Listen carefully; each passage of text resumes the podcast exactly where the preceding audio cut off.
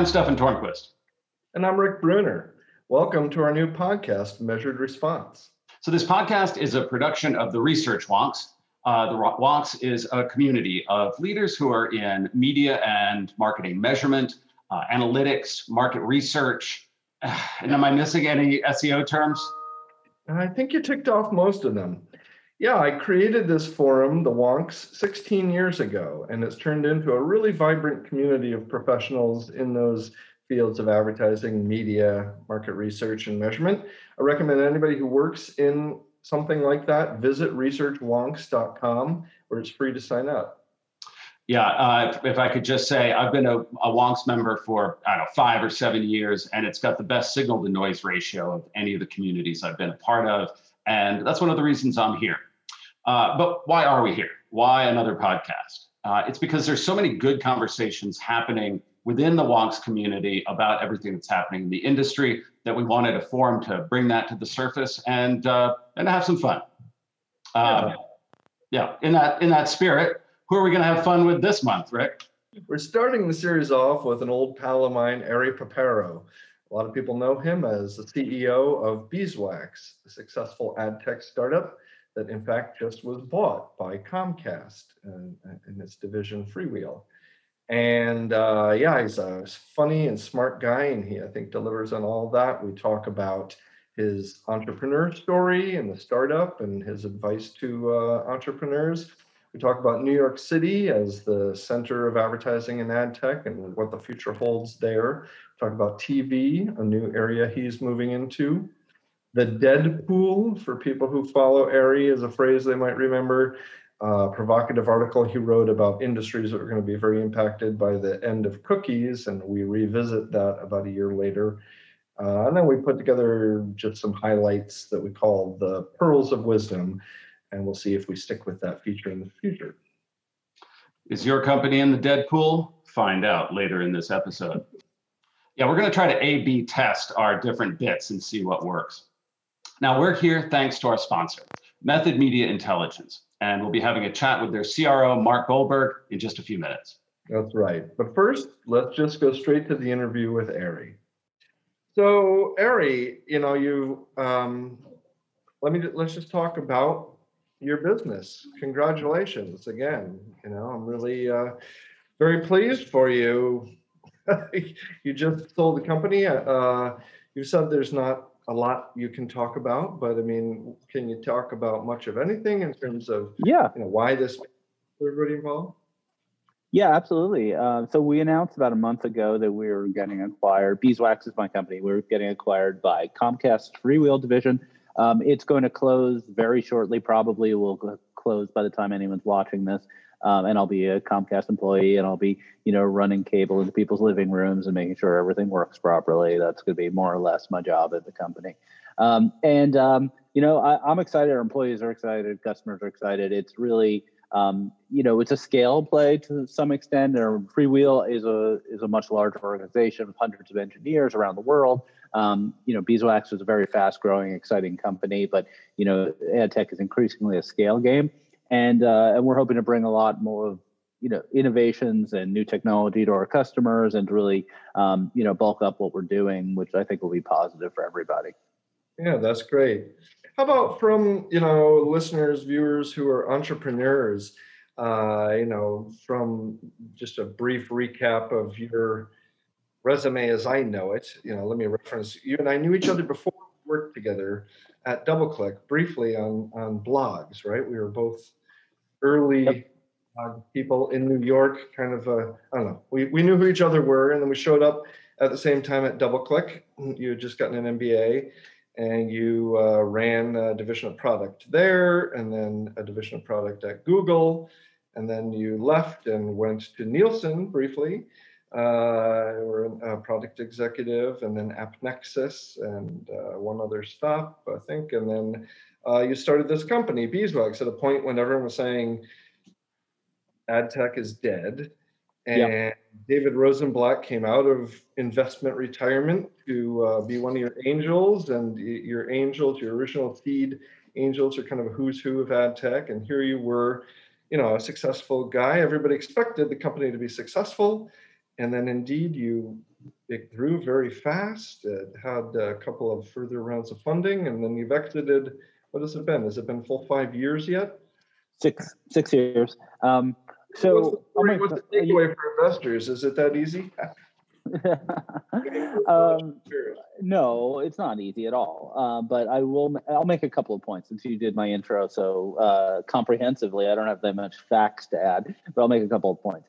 Um, the first point is the uh, stereotypical startup is a couple of 23 year olds with a good idea out of their dorm room. Um, and, you know, there are certainly examples of great successes like that.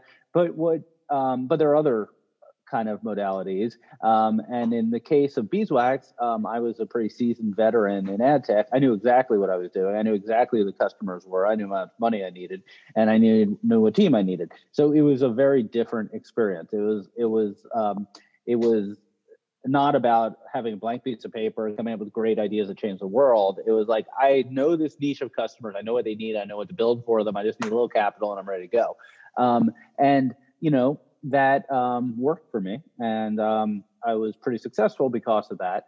Um, and um, but that's not for everyone. That's just the mode that I used. Um, and so, what's important is that you align the amount of capital you raise and the team that you build with the type of experience that you're expecting to have.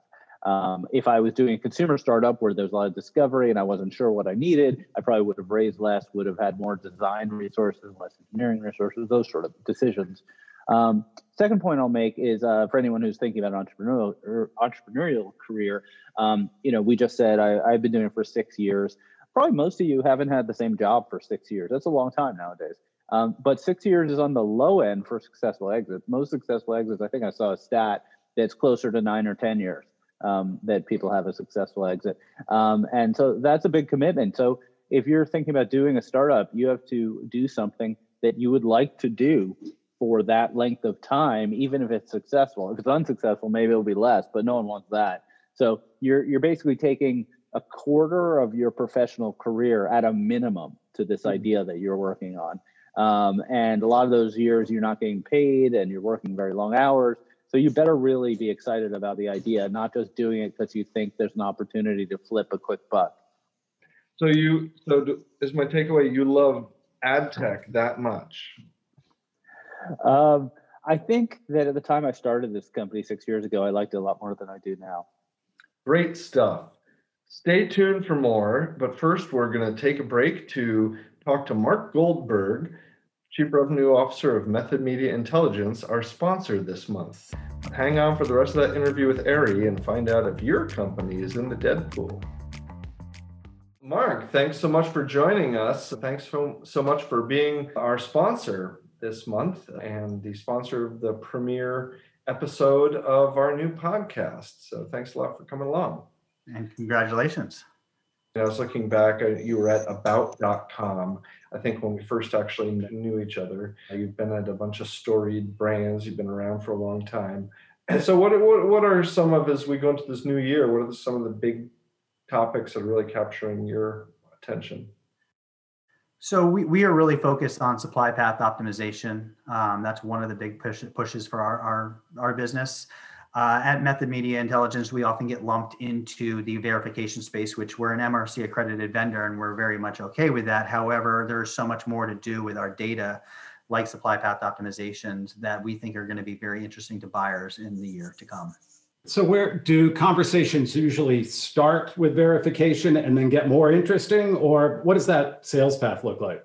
That's a great question, and I think we learned a lot in 2000. We we learned that budgets were going away and stopping, and so we had to think about how how else can we help an advertiser with what they needed to accomplish. And everyone checks a box and says they have a verification vendor. So we started to think about, well, what does our data do other than just verification?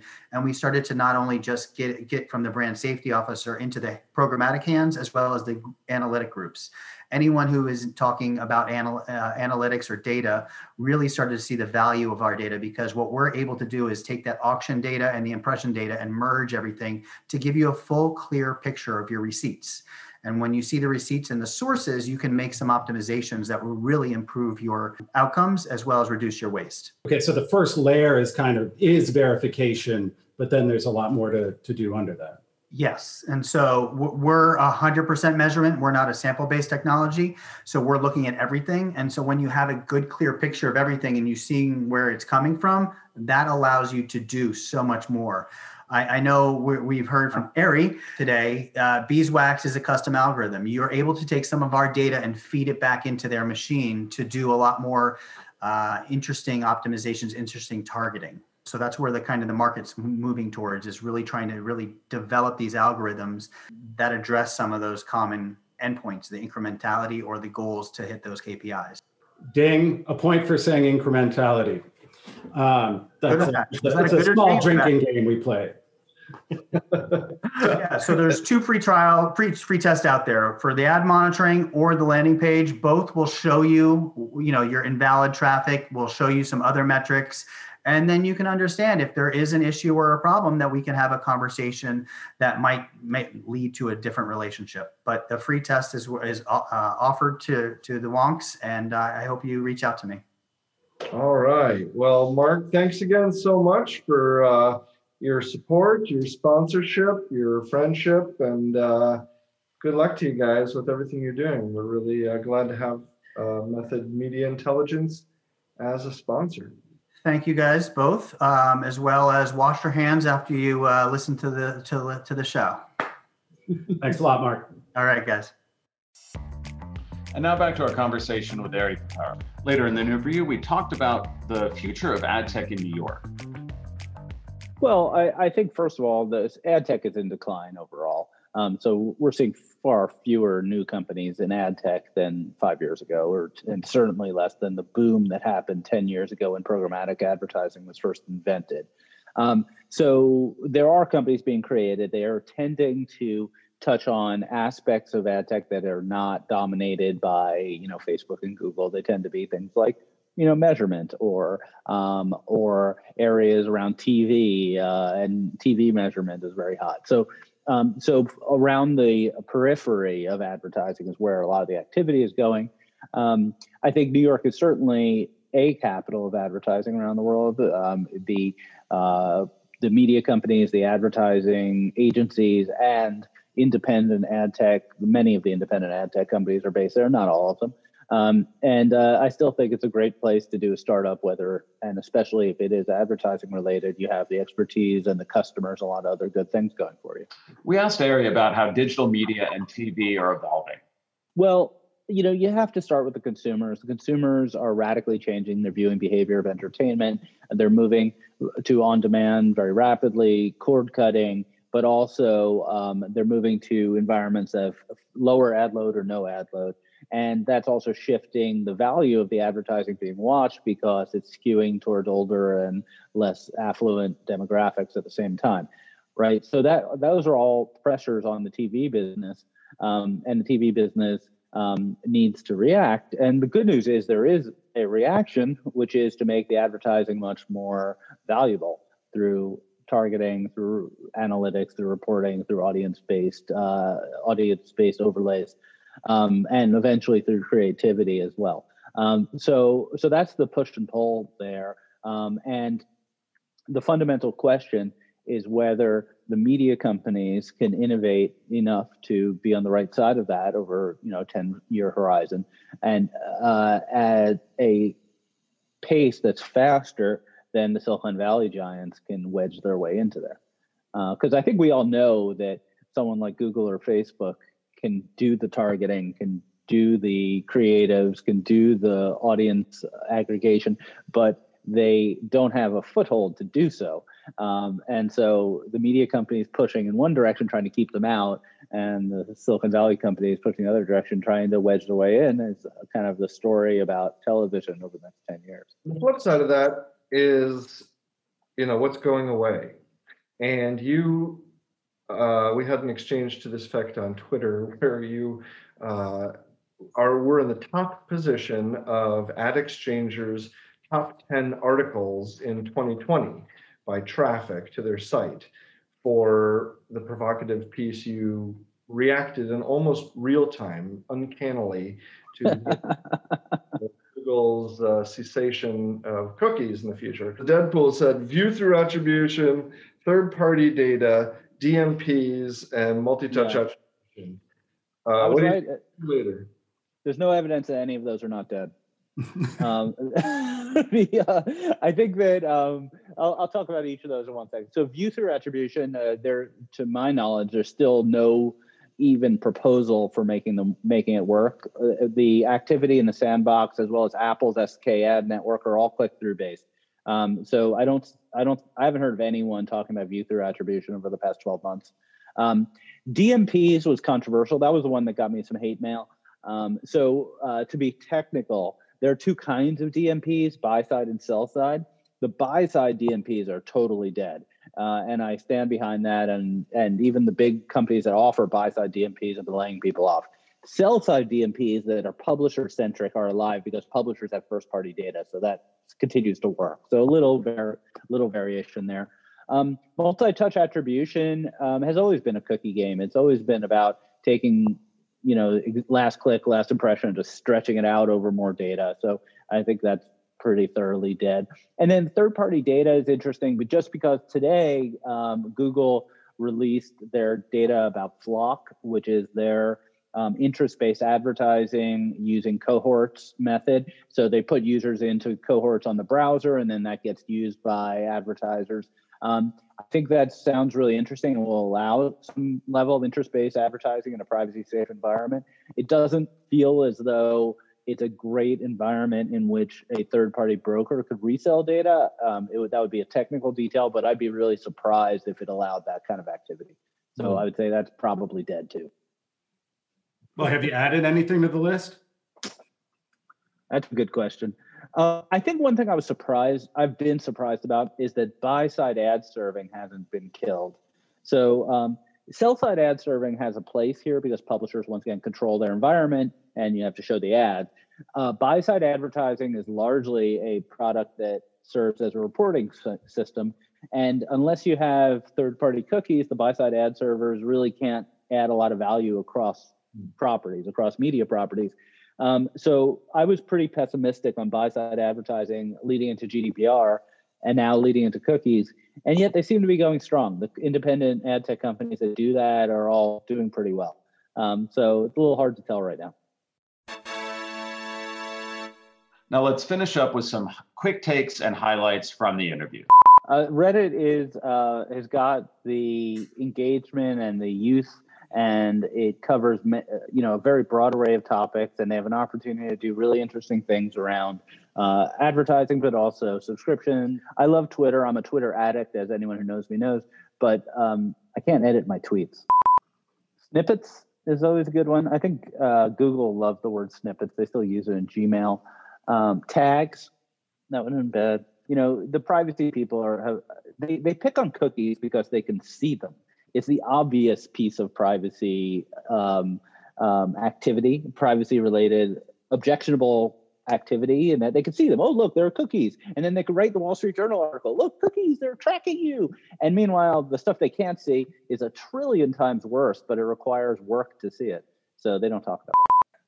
I saw this one ad. Uh, now I remember one ad that really stuck with me. And there was this ad, and there was this pretty girl in a bikini, and she was hanging out in the like wading in the ocean up to her knees in the ocean, and all of a sudden the wave just destroys her, like just like, and she's wiped out. Uh, and the and then the headline says Trojans always have protection. And I was like, this is a perfect ad. Let's let's go through it. It's a vertical video, attractive girl to get your attention very short, like six seconds, funny as hell, and the and the the brand message is clear. It was just like this is six seconds of perfection in advertising. If you're not making vertical video, just get out of advertising. Like the amount of horizontal video ads I see on like Twitter, where it's taking up like one tenth of my screen, it's like just stop. Uh, I think it's gonna be pretty hard to beat Kansas City. Yeah, I think so too. You know, I, I saw that trailer, and King Kong is. There's no way he's that big. Like it just doesn't make sense. The ratio is wrong. Godzilla's Godzilla is like probably you know like a 7,500 story building, and King Kong's like a 20 story building, which is a lot for an ape. So and then in in the trailer they're like head to head and punching and stuff. That doesn't make any sense. Can you imagine the smell if like Godzilla did his atomic ray on on the fur of King Kong? Though that burnt fur smell would just be wafting through Tokyo forever. I don't even think you'd need the burning fur. I think King Kong would smell pretty bad. Just good point. Frequency. Just blast. People don't care about the ads. You have to blast them into their brains until they can't avoid knowing what your message is. You heard it from the lips of the king of internet advertising Ari Paparo. Besides my two best um, i think Wonkast is pretty good. Um, how, what uh, um, you know uh, uh, correlation versus causation or how about the causation podcast that's your favorite subject the causeway. Yeah. The half that's not wasted. The half hour that's not wasted. That would be a good little pun there. So, Ari, thanks so much for stopping by and helping us out. And um, congratulations again on your success. And um, sorry you didn't want to go for that real estate deal that I pitched you on the side. Any friends? I'll let them know. I've got a great opportunity right next door, very New York kind of email exchange. Uh, any uh, parting words of wisdom for our guests? Podcast advertising, big. It's going to be huge. Impossible to measure, really expensive. Measurement is overrated. Just get it out there. Get the medium out there. La la la la la la la. All right. Thanks very much. All right, man. Thank Thanks. Really appreciate it. Yep. You got all that, Kevin? Ready when you are. Uh,